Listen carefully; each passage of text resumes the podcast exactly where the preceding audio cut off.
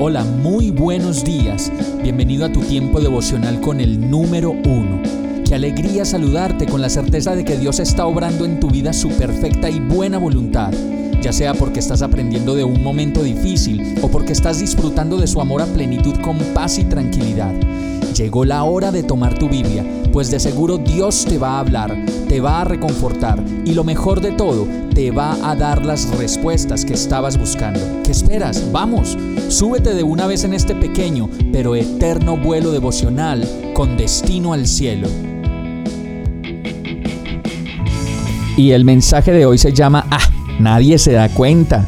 Jonás 1.4 dice, pero el Señor lanzó sobre el mar un fuerte viento y se desencadenó una tormenta tan violenta que el barco amenazaba con hacerse pedazos.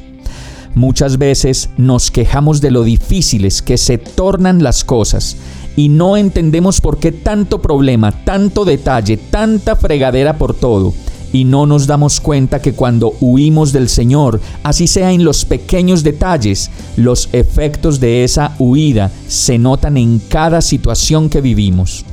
Jonás pagó su pasaje y desobedeció al Señor, o sea, hizo lo que quiso, y por causa de ello el Señor desató una gran tormenta sobre el barco donde viajaba, de tal manera que Jonás pudiera darse cuenta que no había tomado la mejor decisión Asimismo, nosotros nos vemos acorralados y vemos que las cosas no andan de la mejor manera y vienen los problemas y las tempestades. En ese momento es tiempo de parar y darnos cuenta que posiblemente no estemos haciendo la voluntad de Dios y que algo que no debería ser se nos coló en el negocio, en la conversación, se nos coló en la decisión, en el trabajo, en el viaje o en la planeación.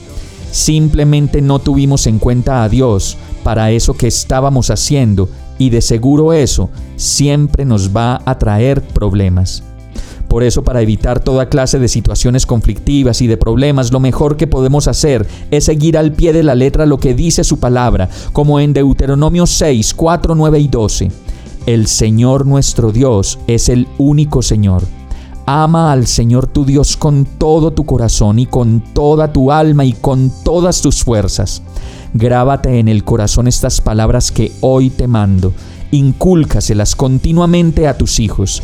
Háblales de ellas cuando estés en tu casa y cuando vayas por el camino, cuando te acuestes y cuando te levantes.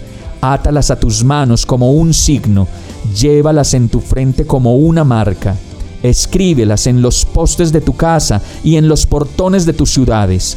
Cuídate de no olvidarte del Señor, que te sacó de Egipto, la tierra donde viviste en esclavitud. Vamos a orar.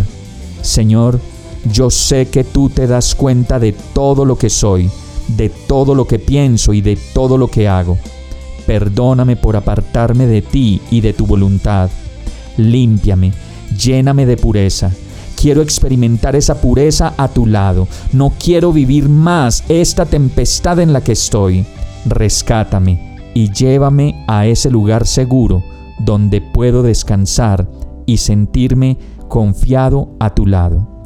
Yo te lo pido en el nombre de Jesús. Amén.